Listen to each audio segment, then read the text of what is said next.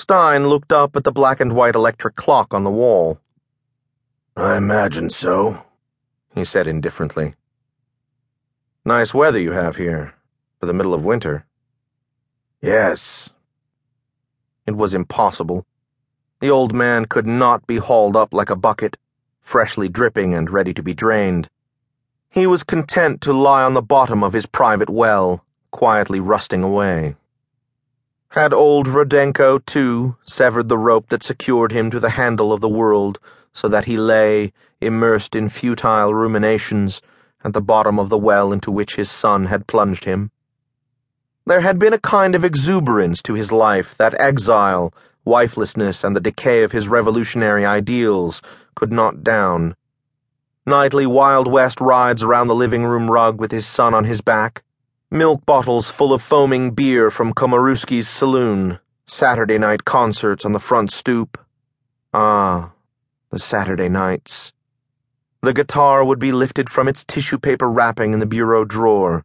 The neighbor kids would gather on the steps, and Mr. Rodenko, the pride of the block, would appear in the doorway, wiping his mustaches and gravely tuning the guitar. He was at his best, everyone agreed, in the basso arias from Eugene Onegin, but he always insisted upon his listeners singing the Internationale, one chorus in Russian and one chorus in German. Was the guitar still in the bureau drawer, under the work shirts and the woolen underwear? Or was it at the bottom of the well, its throat cracked and its strings snarled? His son's mind clenched like a fist over the idea. Randy came swinging into the lobby, his face shining with pleasure.